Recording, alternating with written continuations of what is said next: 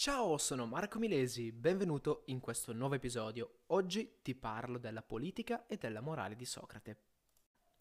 Questa parte di Platone è una parte molto strana, in quanto si parla di un testo nello specifico, anzi in realtà due, tranne la parte iniziale dove si parla del Gorgia, però in realtà poi parleremo principalmente del testo Repubblica e Leggi in cui Platone cerca di creare lo stato ideale, lo stato perfetto.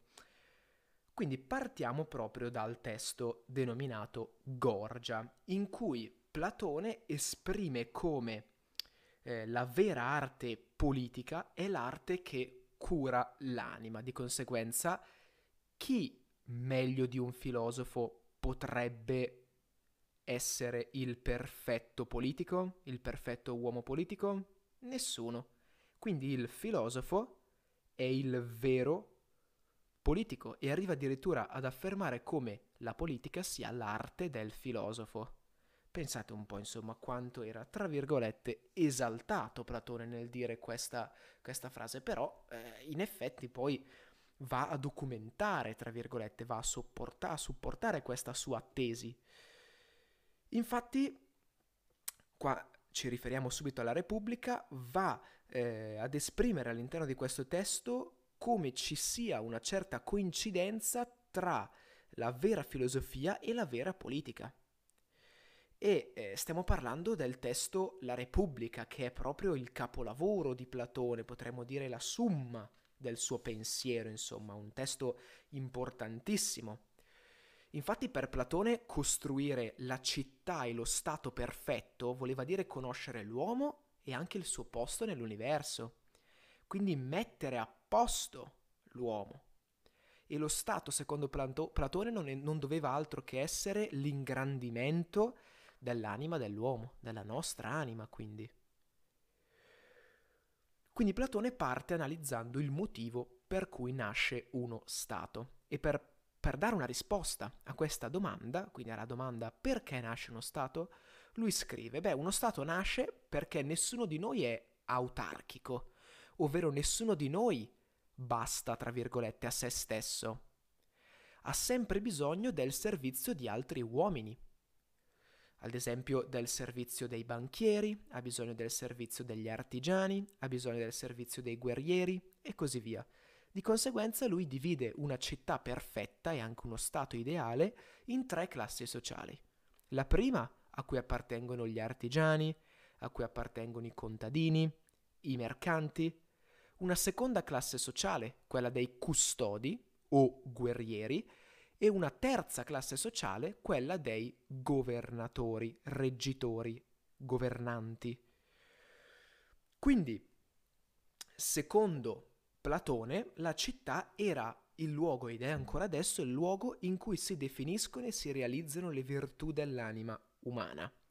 Quindi le eh, parti dell'anima, secondo Platone, dovevano essere riflette, riflette, certo, dovevano essere riflesse all'interno della città, della struttura della città perfetta e all'interno delle sue classi.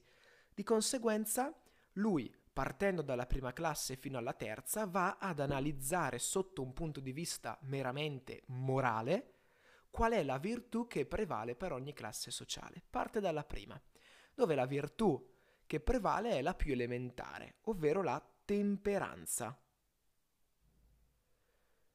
Per la seconda classe, invece, prevale l'irascibilità, quindi l'ira in generale. Quindi, come virtù potremmo dire la fortezza, in quanto la seconda classe dei custodi non sono altro che i guerrieri che devono difendere la città. Di conseguenza, la fortezza o il coraggio è la virtù che, eh, che prevale. Nella terza classe, quella dei governanti o reggitori, sicuramente prevale la sapienza, in quanto sono un po' così la classe sociale principale. Tra i fondamenti dello Stato perfetto e della città perfetta, sicuramente eh, Platone pone particolare attenzione al fatto che proprio deve predominare la temperanza nella prima classe sociale, la fortezza o il coraggio nella seconda e la sapienza nella terza. E la giustizia in tutto ciò che cos'è? Beh, la giustizia non è altro che l'armonia tra queste tre classi sociali e quindi l'armonia tra queste tre virtù diverse. La giustizia, secondo Platone e secondo natura, è che ciascuno faccia ciò che gli compete di fare. Questa è la giustizia secondo Platone. Questa è una frase fondamentale. La giustizia secondo natura, quindi secondo Platone, è che ciascuno faccia ciò che gli compete di fare. Ovviamente in una città perfetta deve anche esserci un'educazione perfetta, perché tu non vai a imporre, tra virgolette, non vai a sviluppare, ad esempio, la fortezza e il coraggio per i custodi senza istruirli, senza educarli. Di conseguenza, proprio per la classe dei custodi dello Stato, ad esempio, è indispensabile un'educazione accurata. E in questo caso gli strumenti che Platone sceglie sono la ginnastica, la musica e la poesia. Ovviamente, ad esempio, la poesia sarà sempre una poesia riferita ai bisogni e ai benefici dello Stato. Quindi questa è un po', ehm, diciamo, la pedagogia perfetta, l'istruzione, l'educazione perfetta di Platone. Ovviamente oltre all'educazione, parla anche dei comportamenti personali che sono sottoposti a delle forti e rigide regole. Infatti, per la classe sociale eh, sempre dei custodi, Platone va ad introdurre il concetto della comunanza, del comunismo a tutti gli effetti dei custodi, ovvero l'abolizione della proprietà privata, dei beni, di ciò che è mio, di ciò che è tuo, della proprietà delle donne, proprietà degli uomini, dei figli anche, quindi i figli venivano segregati, venivano, Dio, nella città ideale, insomma, di Platone, i figli venivano segregati appena nascevano e, ehm, come posso dire, e venivano subito educati al fine di creare un'unica grande famiglia in cui tutti si rapportavano agli altri come padri, madri, figli, figlie, fratelli, sorelle e così via. Quindi possiamo dire che il bene privato avrebbe dovuto essere trasformato in bene comune, che alla fine è la base del comunismo.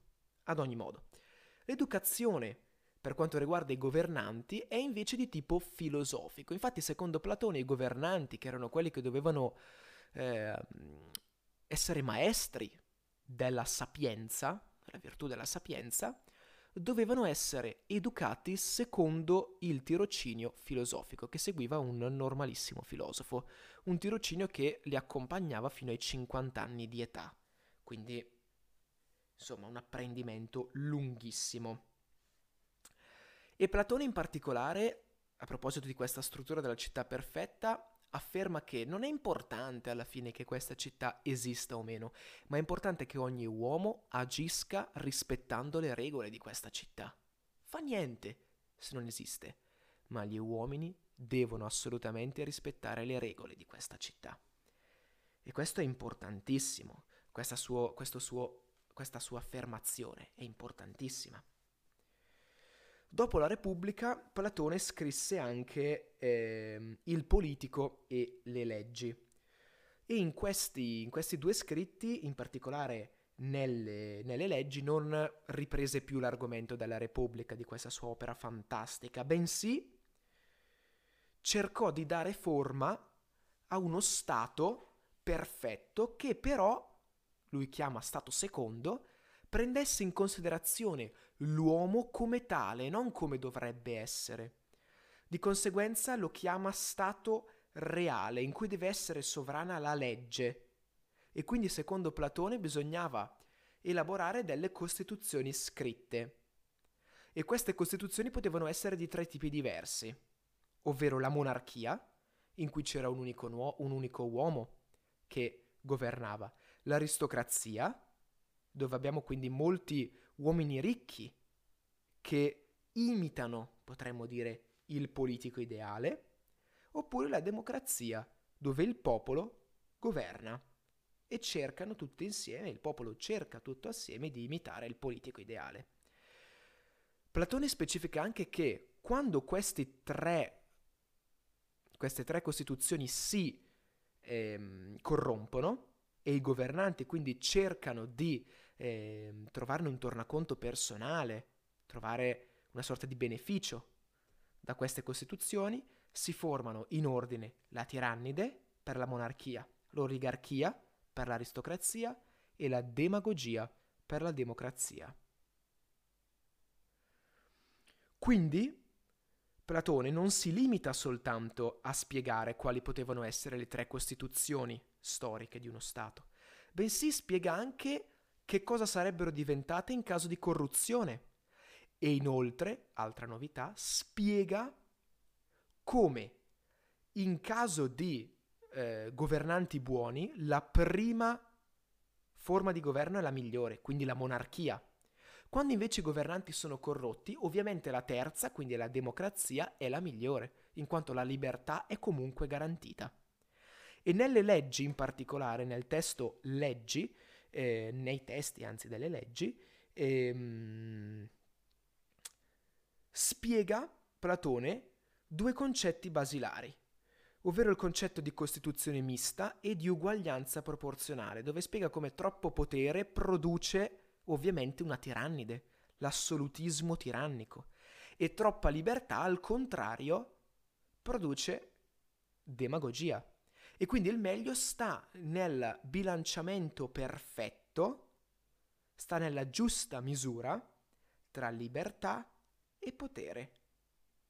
Ad ogni modo, per Platone, la misura di tutte le cose è comunque Dio. Dobbiamo sempre riferirci a Dio. Detto questo, è finita anche la parte relativa a, ehm, alla politica e alla morale di Platone.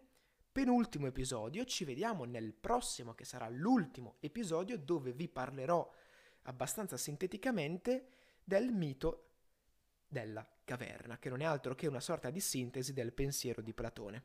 Grazie mille per avermi ascoltato, ci vediamo nel prossimo episodio. Ciao!